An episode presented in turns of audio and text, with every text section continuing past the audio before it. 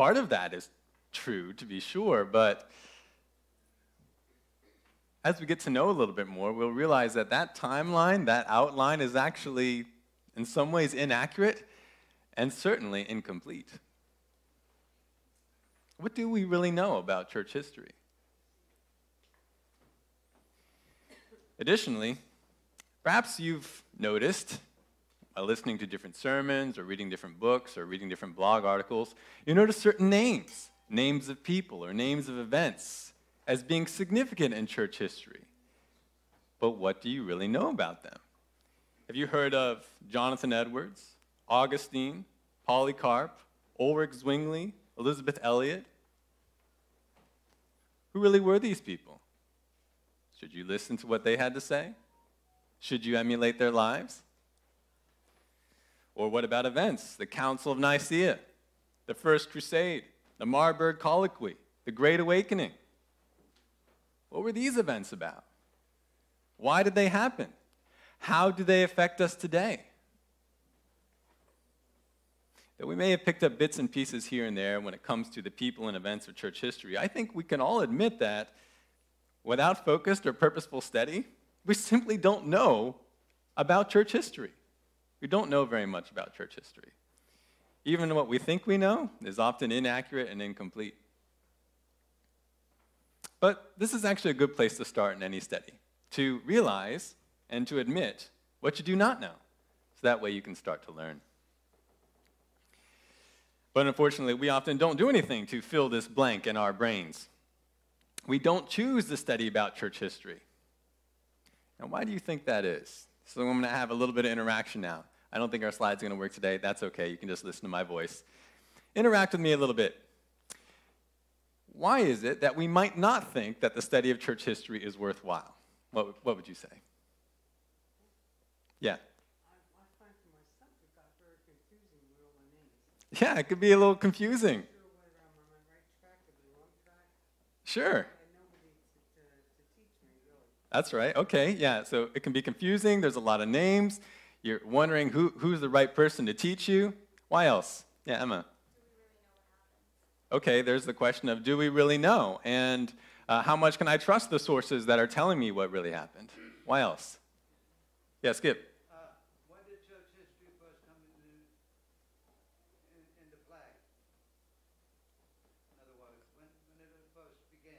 Okay, are you asking me or are you putting that as a, as a reason? I'm asking. Okay, I guess you could say church history began with the church. So anytime you could see when the church was existent, you could look back and see what happened for the church. Oh, okay. Yeah. Why else, though, might people avoid studying church history? Sue? Excuse me, maybe because it was such a long time ago and times were different then. So how would we relate those different times to now? Sure, yeah, this was a long time ago, different people, different times. How is that relevant now? Glenda, you were going to say something. What's going on now, people are more looking to what is happening now than rather going back so far. They're taking what is going on now and can, ah, I can't believe that. Right. What is happening now? Right. Referring that to that time.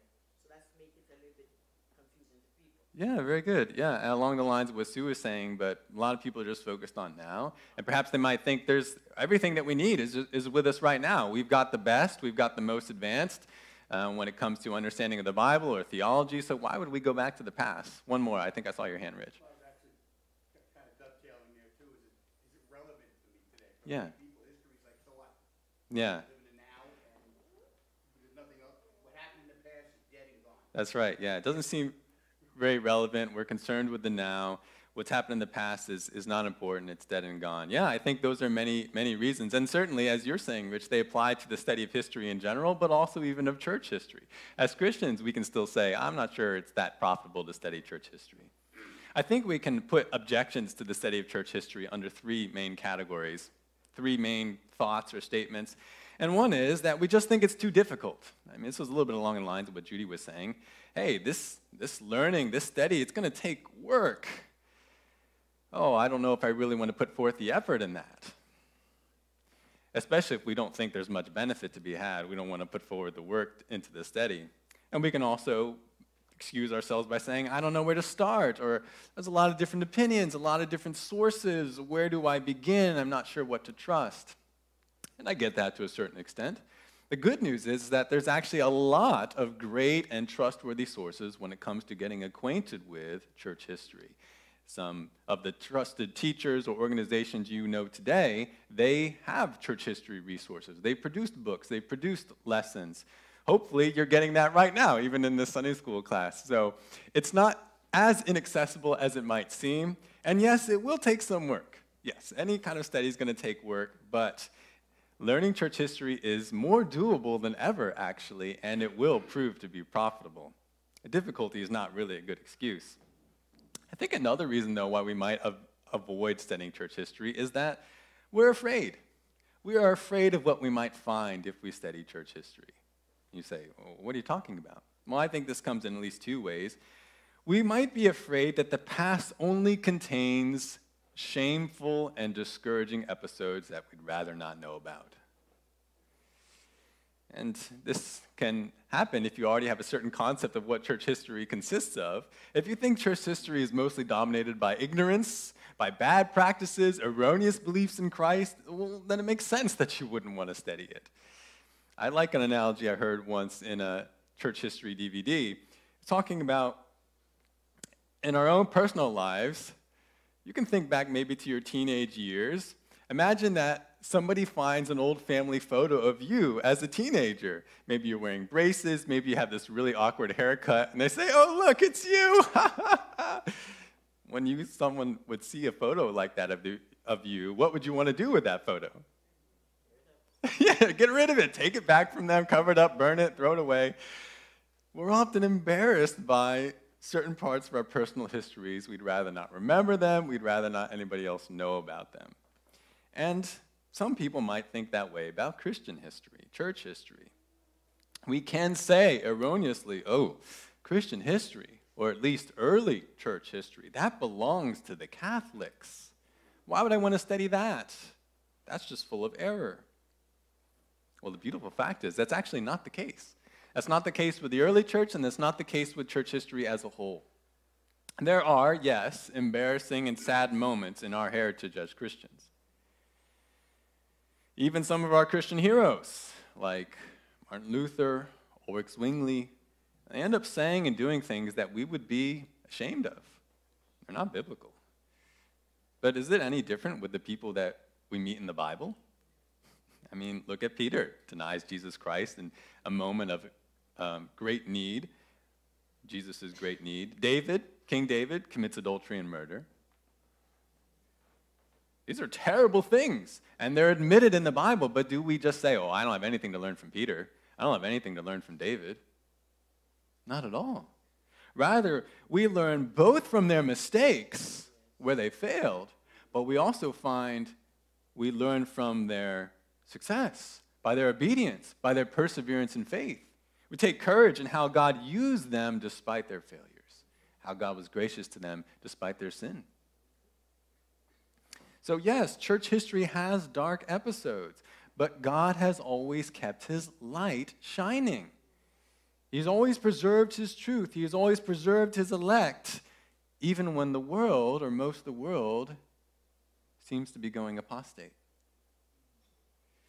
You remember God's words to Elijah when Elijah was despairing about the state of his land. 1 Kings 19, Elijah asks God to take his life because Elijah says, I'm the only believer left. I'm the only true prophet left, and they're trying to kill me, so just take my life, God. Do you remember what God said to him in reply? That's right. He said, You're not the only one left, Elijah.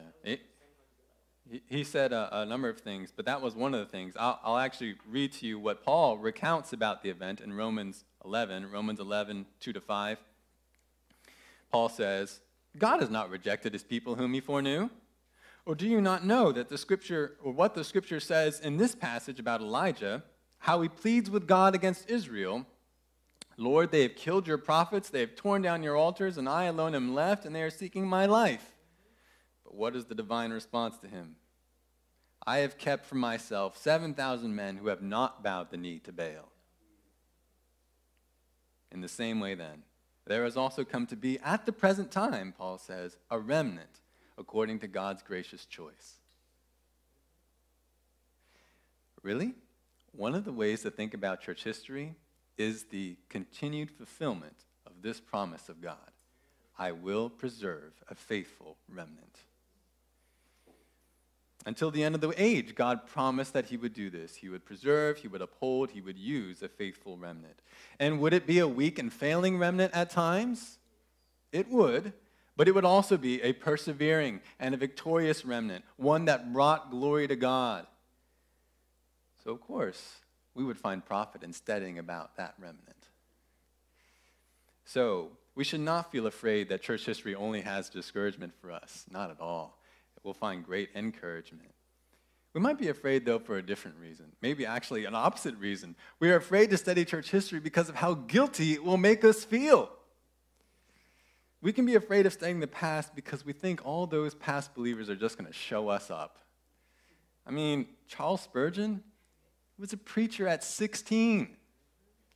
William Carey, that great missionary, he taught himself four languages while working as a shoemaker. And countless Christians, especially in the early church, they were martyred for their faith. We can hear about those kinds of things and say, man, I'm like the worst Christian ever. What am I doing for the cause of Christ? In some ways, that's a healthy thought. Just as we study the Bible and we see mighty acts of faith and endurance by God's saints, reading church history should shake us out of a sinful or lazy complacency and redirect us to joyful service to Christ. That being said, we should also recognize that God has given different gifts to different people at different times, and these gifts were not necessarily equally distributed. In fact, we know that they are not. You remember the parable of the talents? This is in Matthew 25. There several striking aspects to that parable, but one of them is that the master, who represents God, he didn't give the same amount of talents to each slave. Do you remember what he gave them? Oh, yeah, close. Five, two, and one. Eventually, it would become ten and four. He gave to one five, one, one two, and one slave had one. And the scripture says that this was each according to his ability.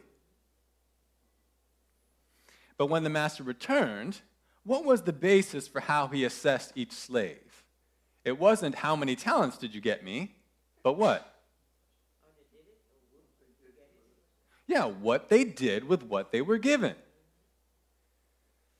Or we could say it this way it was about their faithfulness rather than their impact.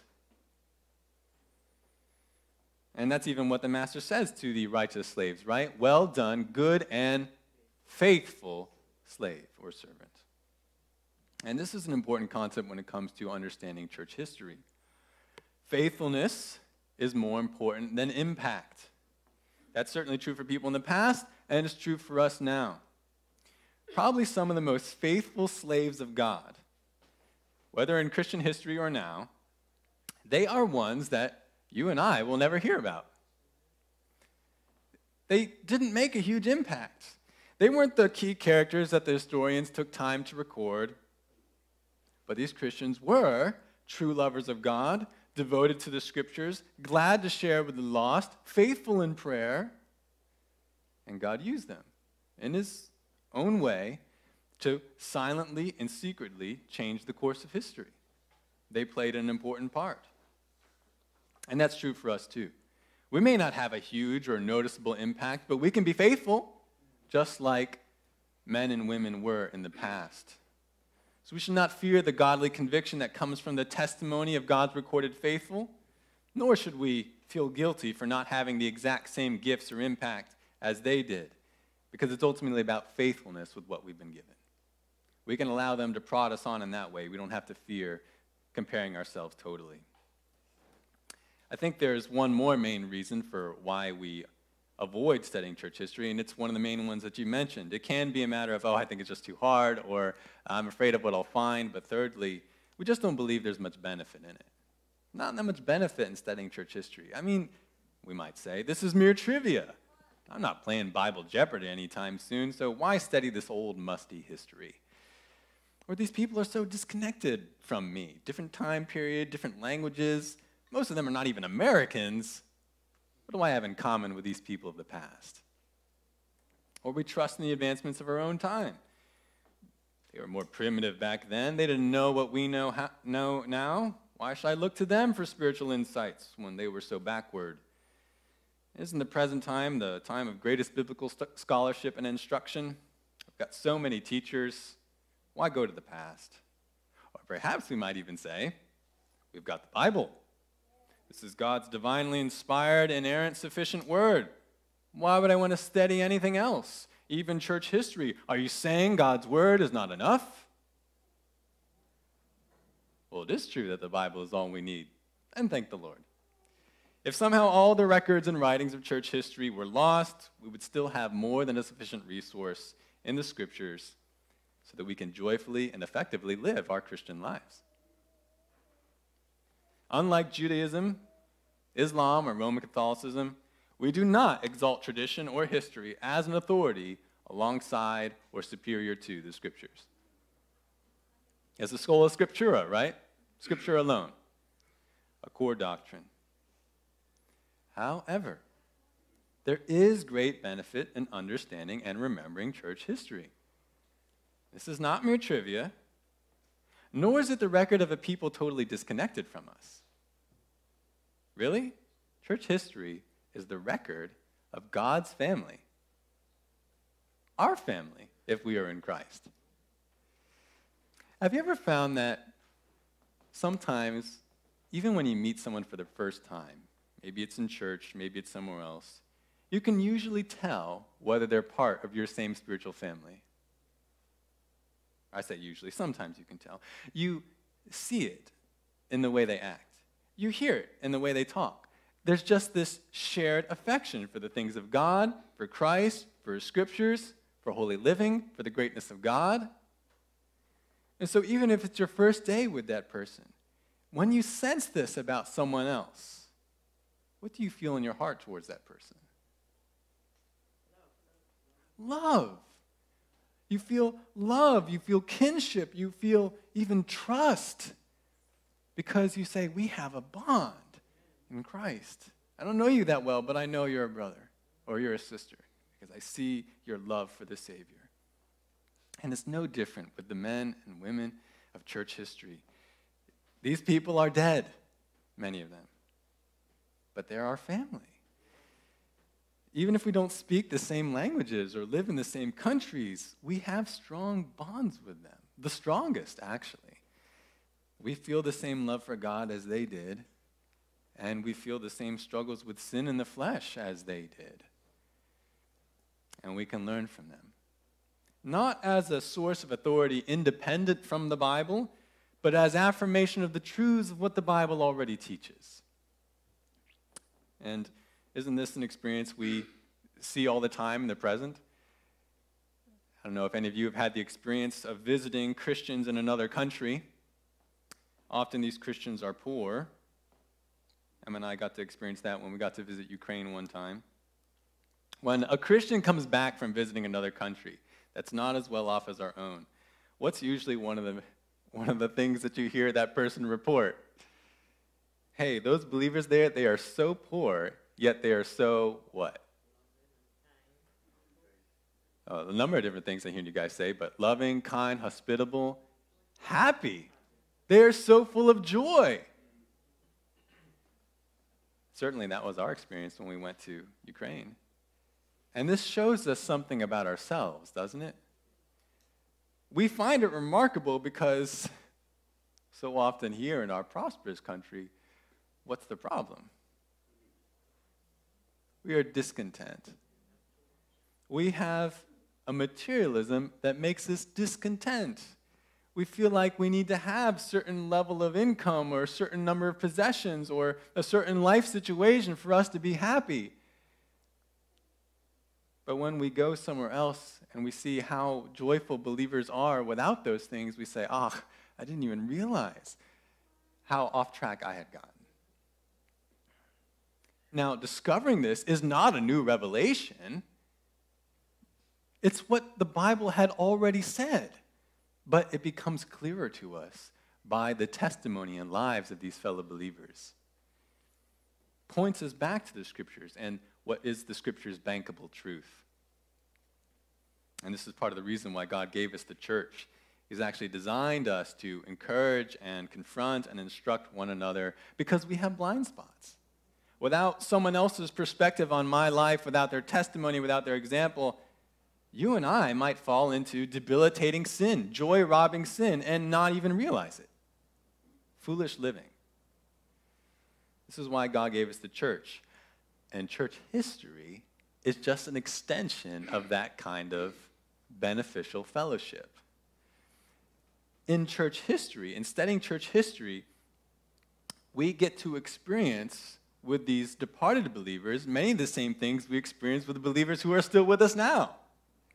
They encourage us, they rebuke us, they instruct us, but with one powerful and unique difference.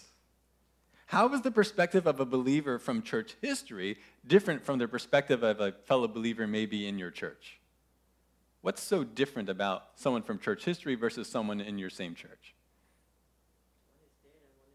Okay, one is dead, one is alive, but I want to point to something else. Yeah, Steve. Yeah, I, I mean, different times and different cultures deal with different um, problems, so to Steve.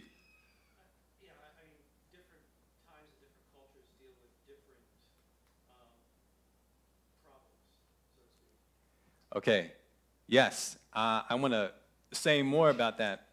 Steve mentioned that different kinds and different cultures deal with different problems. And one way that's true, and another way it's the same problems. But because it comes in a different context, there's a perspective on it that we don't normally see that becomes really valuable for us.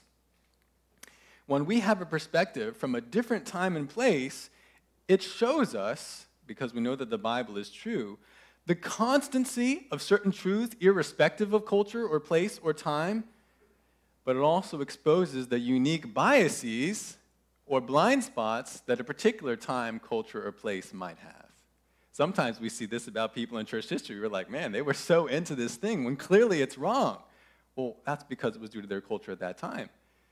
We need to realize that the same thing is often true of us.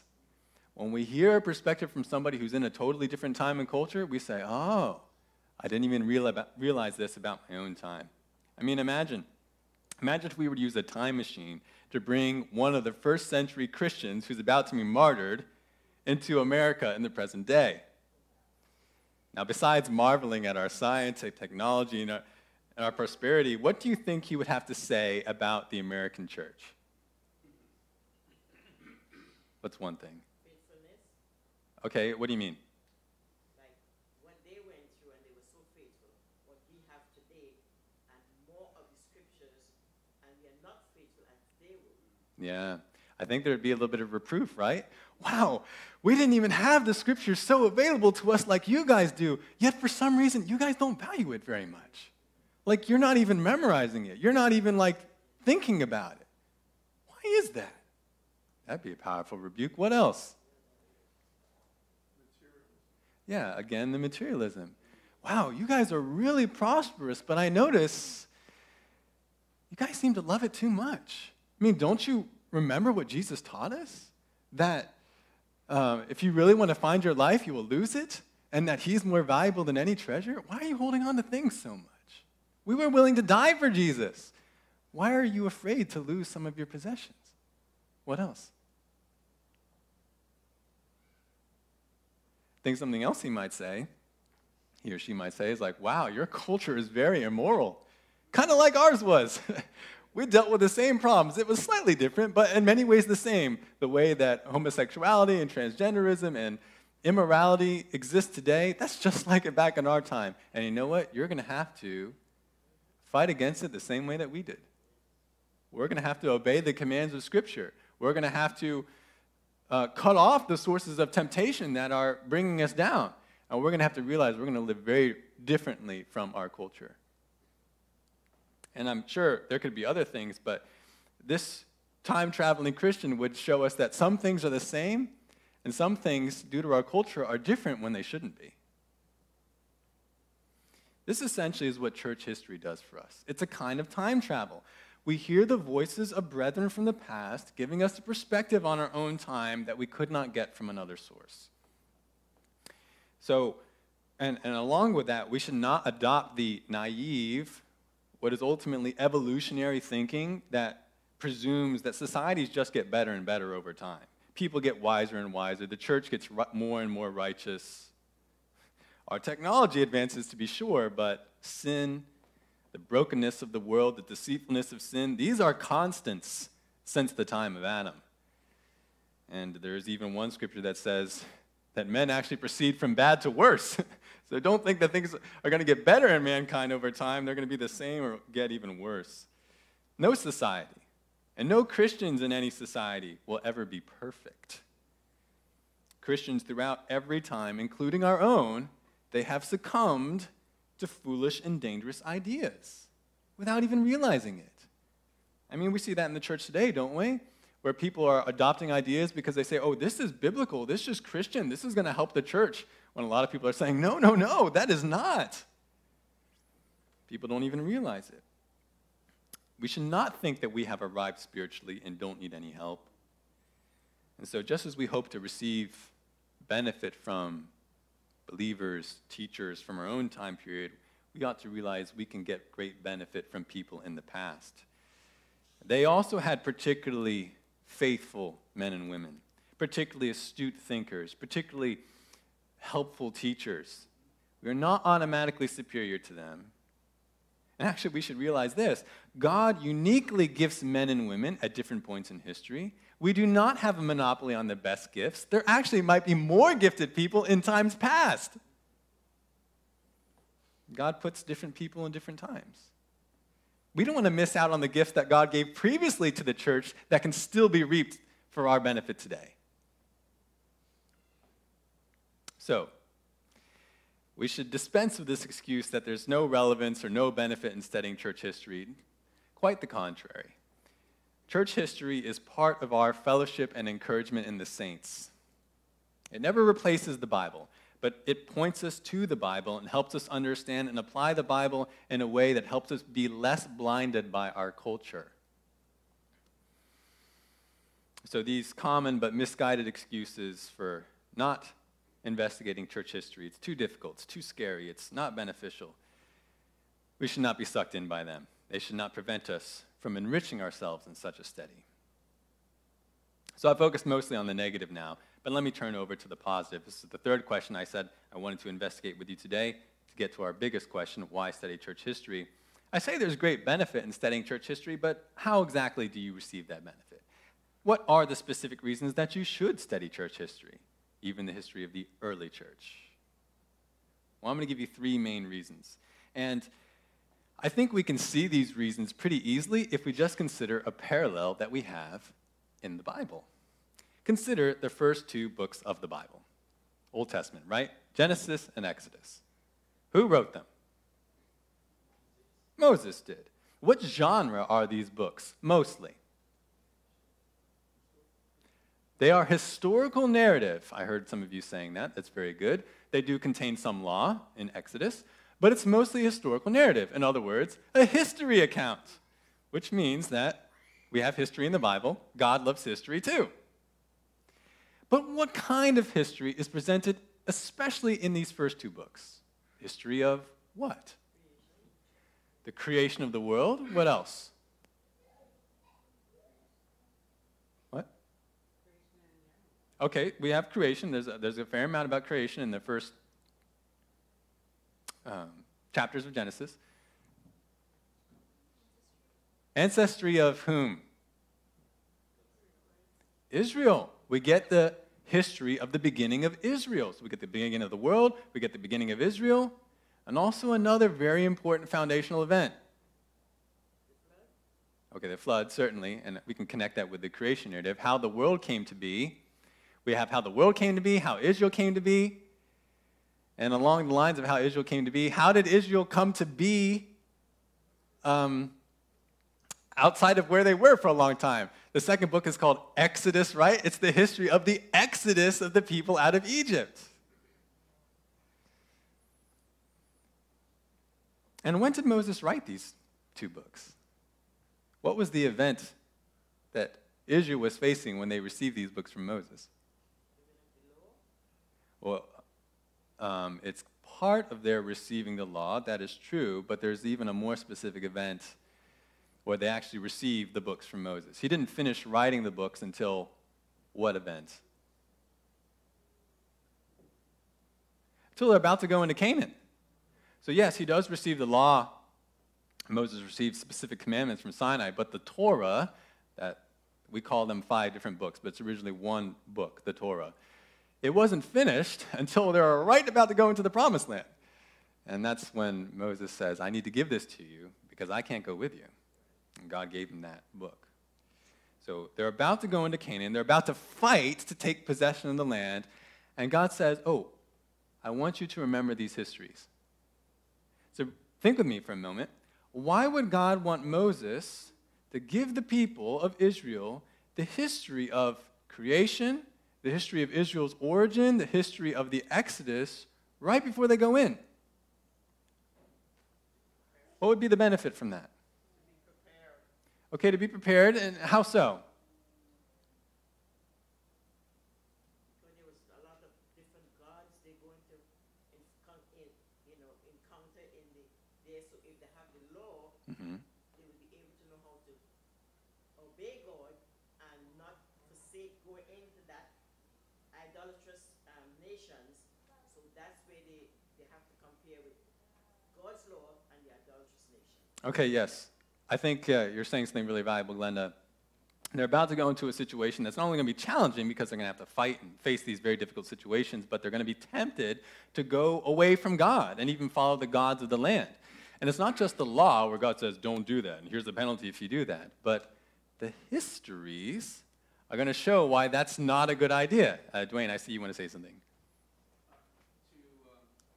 show them, to remind them of the uh, past faithfulness of God. Right. So a big part of these histories would be to remind them of the past faithfulness of God so that they can continue to hold to God and not depart and go the way that some of their forefathers did. And, and what were the consequences? they were judged.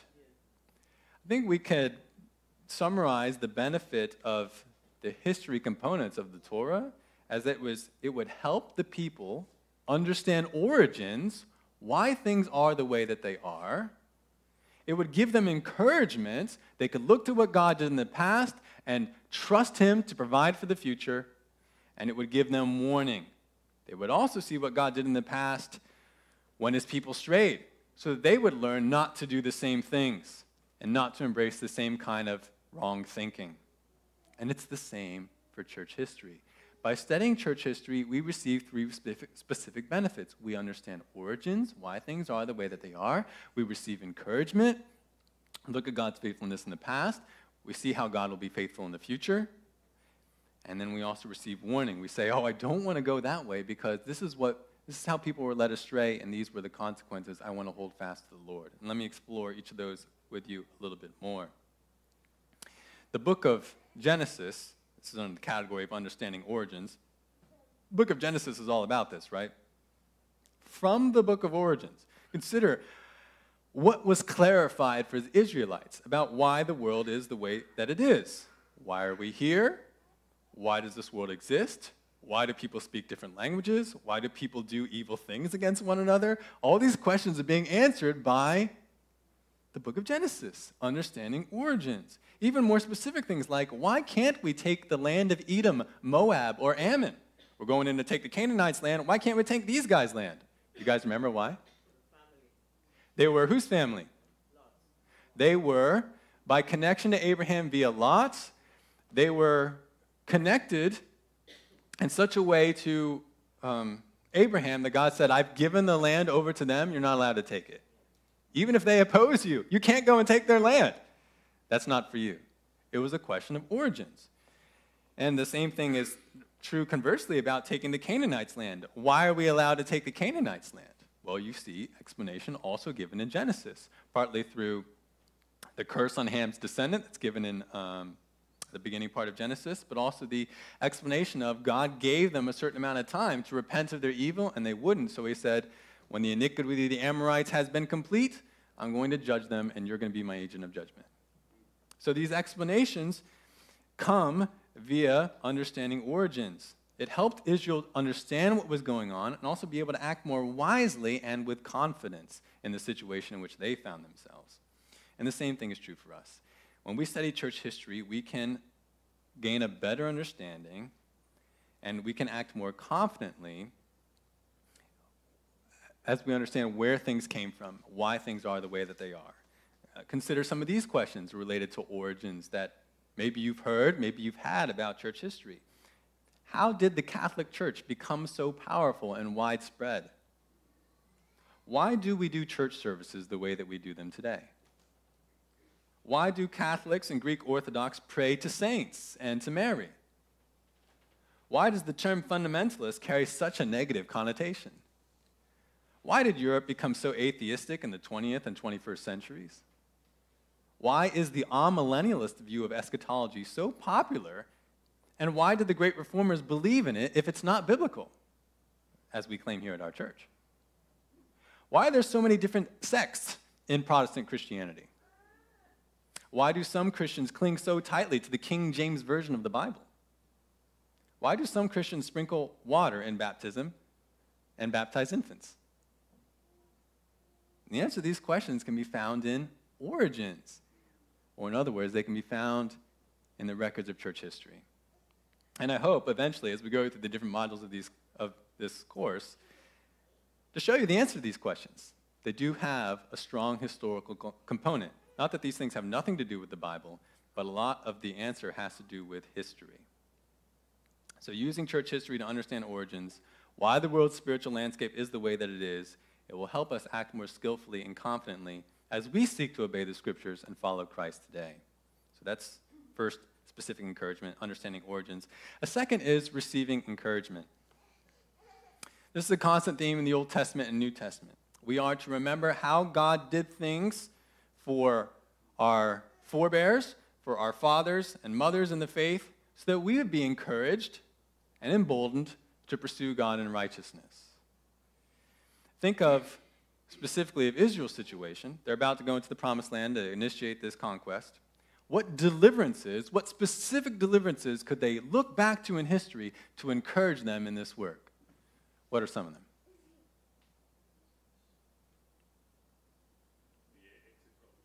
Exactly, the Exodus, the mighty plagues, and the way that God brought Israel out from Egypt, not only preserving their lives, but with abundant wealth. They plundered the Egyptians, the Bible says. That was a mighty deliverance. God says, Remember this, remember this, so that you'll be encouraged to follow after me. What else?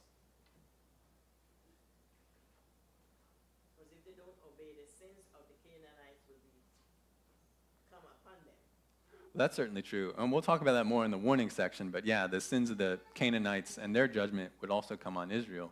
But in terms of deliverances, were there other mighty deliverances in the Torah? Cheryl.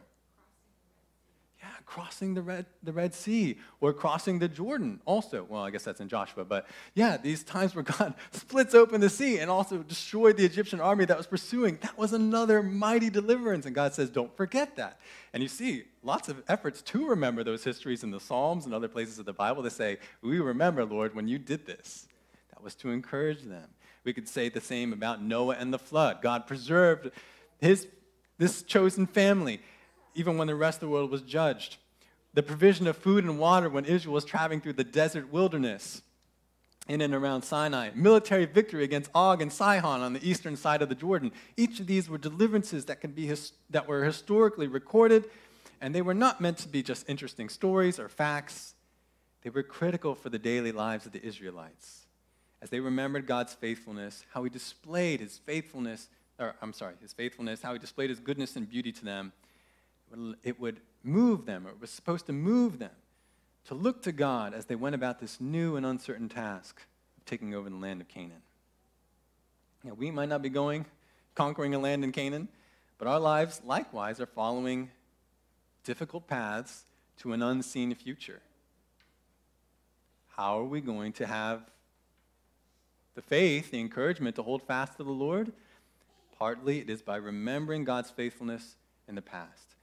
Certainly, those in the scriptures, but also even in church history, will move us to cling more confidently to God and His Bible. Let me give you one example piece of encouragement from church history. The fact that justification by faith alone for salvation, this is a doctrine that has never been fully squelched. From the beginning of the church until now, there, have always, there has always been a remnant that has believed in justification by faith. Like I said, we might assume that once the apostles disappeared, pff, well, nobody knew salvation after that. They're just the dark ages. But listen to this. Listen to this statement from a guy named Clement of Rome. This is the oldest surviving document that we have of the church outside of the Bible. This was from AD 90 to 100, somewhere in that last decade of the first century. Clement of Rome was a pastor, ironically claimed by the Catholics as their fourth pope. Listen to what he writes in one of his letters to the Corinthians. This is Clement. And so we, having been called through his will in Christ Jesus, are not justified through ourselves or through our own wisdom or understanding or piety or works, which we wrought in holiness of heart, but through faith, whereby the Almighty God justified all men that have been from the beginning, to whom be the glory forever and ever. Amen. Now, isn't that awesome? Clement was not an apostle. He was not writing by the inspired Spirit of God. But he was one like Timothy, to whom the baton of faith had been passed by the apostles, who in turn passed the baton faithfully on to others. He faithfully passed on the truth of God's word and his gospel to the next generation. He did that, and the ones to whom he passed it did that, and it just kept on happening. Not in every place, but in the places that God chose so that a remnant would be preserved. Even in the high medieval period, this is more than a thousand years after Clement, when there seems like there's total darkness in Christianity. We have corrupt popes who are claiming infallibility. Man made tradition has so corrupted the gospel in the official church by adding explicitly works to salvation. Even in that time, there still remain true believers who passed on the revealed word of God and the gospel of justification by faith. People like Peter Waldo and the Waldensians in the late 1100s, or John Wycliffe and the Lollards in the beginning of the 1300s and John Huss and the Hussites in the late 1300s. There is a tradition of corruption and apostasy in Christian history. We have to acknowledge that. There's also a heritage of truth that has never died out. After all, Christ promised in Matthew 24 35, Heaven and earth will pass away, but my words will what? Never pass away. And Matthew 18 16, on this rock of the apostolic confession, I will build my church, and the gates of Hades will what? It will not prevail against it. They will not overpower it. Church history reminds us that God and His gospel are truly great. And we have a part to play also in faithfully passing on God's truth to the next generation. I can only give you one example for the sake of time this morning, but there are many other instances and people from church history that I hope to share with you for your joy, for your encouragement, for your emboldening in Christ. We want to learn from those who came before us, want to be spurred on by them, so that we also might be faithful as they were to God. So, by studying church history, we come to understand origins, we receive encouragement unto righteousness, but finally, we also receive warning. We receive warning. And we do need to receive warning from church history. And this is another noticeable feature of the Torah, isn't it? I think you even shared that with me when I asked you questions about it. What were some of the great failures of Israel's beginning history, or the world's beginning history, that God did not want Israel to forget so that they would be warned?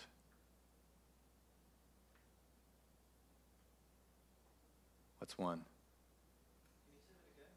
What were some of the spectacular failures in trusting God or obeying God in the beginning of Israel's history, the world's history, that God didn't want Israel to forget. Yeah, straying away. Yeah, Danny. Golden calf. Such a huge event, so terrible. They just received the law. They're seeing the mountain smoking and burning. Moses disappears for longer than they anticipated, and they say, Aaron, make us gods. We want to just do what all the other nations are doing. We don't know what happened to Moses. God was ready to destroy them, and it was only Moses' intervention, merciful intervention, that saved them. God says, Don't forget that.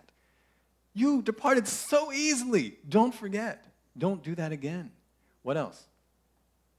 Yeah, Judy.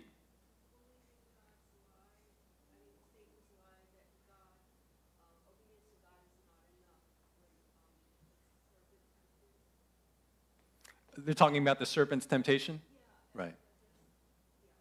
Yeah, so just going right back to the garden. Not believing the word of the Lord, but believing, hey, there's something good that you can get outside of obedience to God. This was something else that God said, look, look what happened based on that. Don't go that way again. We could point to many other experiences Israel had in the wilderness, complaining about water and food at various times and how that brought judgment, even though God said, I, I was going to provide for you. Not going into the promised land when they were first told to, and what was the result? That whole generation was not allowed in. They died in the wilderness. Intermarriage with the people of the land at Baal Peor, and what that resulted in. Nadab and Abihu offering strange fire before God. All these were recorded so that Israel would be warned. And it wasn't just the specific acts of rebellion or disobedience, it was the thinking, it was the principles behind that. For example, from Nadab and Abihu, it wasn't simply that, oh, we need to learn the lesson, God only likes a certain kind of incense. Guys, let's get that right. No, it's that God only accepts a certain kind of worship. That is, you approach Him on His terms, not cavalierly, not carelessly, but reverently. Israel saw in that instance, in that instance of judgment, a picture of the radical holiness of God, even displayed in the instant deadly wrath on careless indifference and hypocritical worship. That historical episode was to stick out in the people of Israel's minds so that they would not similarly drift into that kind of thinking and acting. And of course, the same is true for us. Biblical history would prod them back to true, careful, joyful pursuit of God. Church history does the same thing. Church history will warn us from acting naively or rebelliously in our Christian lives. Consider this poignant quotation. It's kind of long. You may have heard it before, might shock you a little bit. This is from a certain pastor who was preaching about how Christians should treat the Holy Spirit. And this is one of the things that he says. I'll tell you who this is later. Reverence the august guest who has been pleased to make your body his sacred abode. Love him, obey him, worship him. Take care not to impute, or take care never to impute the vain imaginings of your fancy to him I have seen the Spirit of God shamefully dishonored by persons. I hope they were insane, who have said that they have had this and that revealed to them. There has not for some years passed over my head a single week in which I have not been pestered with the revelations of hypocrites or maniacs. Semi lunatics are very fond of coming with messages from the Lord to me, and it may spare them some trouble if I tell them once for all that, they, that I will have none of their stupid messages. Never dream that events are revealed to you by heaven, or you may come to be like those idiots who dare impute these blatant follies to the Holy Ghost. If you feel your tongue itch to talk nonsense, trace it to the devil, not to the Spirit of God. Whatever is to be revealed by the Spirit to any of us is in the Word of God already. He adds nothing to the Bible and never will. Let persons who have revelations of this, that, and the other go to bed and wake up in their senses. I only wish they would follow the advice and no longer insult the Holy Ghost by laying their nonsense at his door. Now, wow, that's pretty bold, right? Some might say that was too bold, but the person who said these words didn't think so. You might expect from that description that this is a pastor responding to the practice of the charismatics, Pentecostals in our present day. But maybe some of you know where does this quotation actually come from? This is from Charles Spurgeon, spoken in 1872.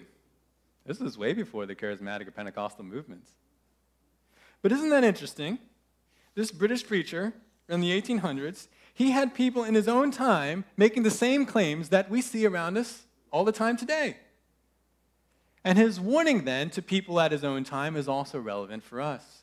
He says, God has not promised to speak through a new revelation, vision, voice, or impression. Rather, he speaks to us only through his word. While God did supernaturally speak to prophets in the Old Testament and prophets and apostles in the New Testament, They were given miraculous signs to validate their claims. Their prophecies always agreed with Scripture. They were never wrong with anything they foretold. They were laying a foundation, as Ephesians 2 19 to 20 says, which has now been laid and doesn't need to be laid again. So if you feel like God is speaking to you outside of the Bible, then as Spurgeon says, still true. Be sure that that revelation doesn't come from God. It either comes from yourself or from the devil. But you know what? This error of imputing false words and works to God the Holy Spirit is not a modern problem. It didn't even originate in Spurgeon's day. You can trace this heresy, this error, in all the Christian cults. Also, in the medieval period, popes claimed new revelation from God. Even in the early church, believers in sound doctrine had to combat the behavior of a group called the Montanists, who claimed prophecies, visions, speaking in tongues, yet whose religious services were totally out of control and whose prophecies often did not come to pass. Does that sound familiar? Even in the first 100 years after the death of John the Apostle, false claims of new revelation were a problem in the church that had to be rebuked and warned against. But you know what? It didn't even originate at that time. Where did the problem of false prophecy, false words, actually originate? Yeah. Yeah, go back to the garden and the serpent saying, God said this. No, here's the truth.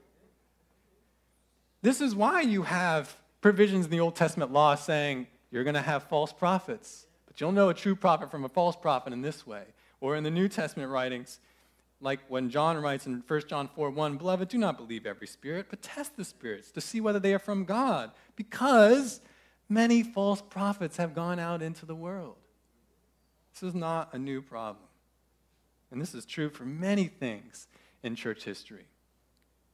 As we look, or yeah, as we consider many of the problems that the church faces, either from the world or the culture or just wrong doctrine and heresy, we see them around us today, but as we study church history, we will find that actually they, it's always been there.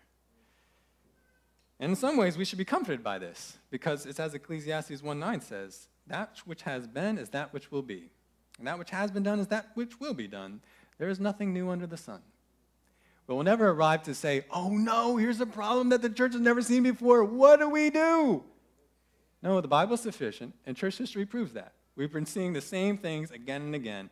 There will be no experience in our own time that hasn't also appeared somewhere in the history of the Bible and of the church. No error, no temptation, no attack. They've all come before, they've just been repackaged.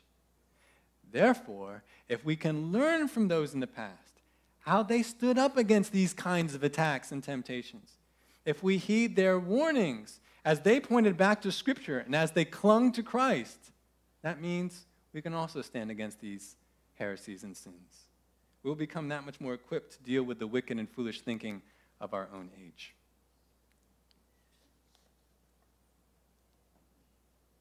All right. Well, in summary, church history will benefit us specifically by explaining the origins of different aspects of our present spiritual landscape, by giving encouragement through God's demonstrated fulfillment of biblical promises, and by providing warning against the timeless weapons of the evil one and the world. While I'm really excited to go through this material with you, I have to tell you, our course is only going to be an overview. I know I wish I could tell you everything that I know and have learned about church history, but I have to be selective for time considerations. And I also have to tell you, like anyone who wants to be a good historian will tell you, that I and my sources are not free from bias.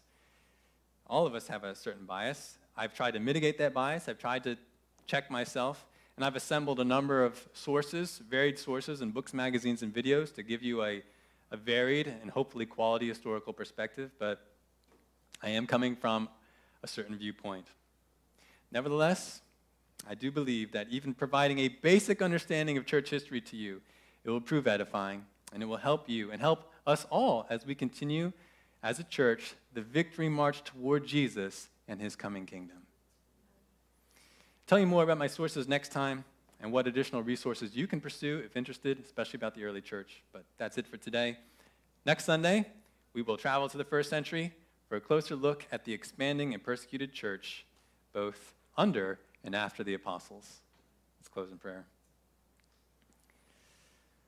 Lord, we thank you for your promise being fulfilled. The reason we are here today is because you have preserved your gospel, you have preserved your church through all the centuries of history. And Lord, you were interested in continuing to do that through us, through our own faithfulness. So may, Lord, the testimony of the church in times past indeed spur us on, indeed warn us, indeed clarify for us why things the way they are. Lord, I pray that you would grant us that help by your Spirit as we continue to study these things together. Please bless the rest of the service today. In Jesus' name, amen. All right, thank you.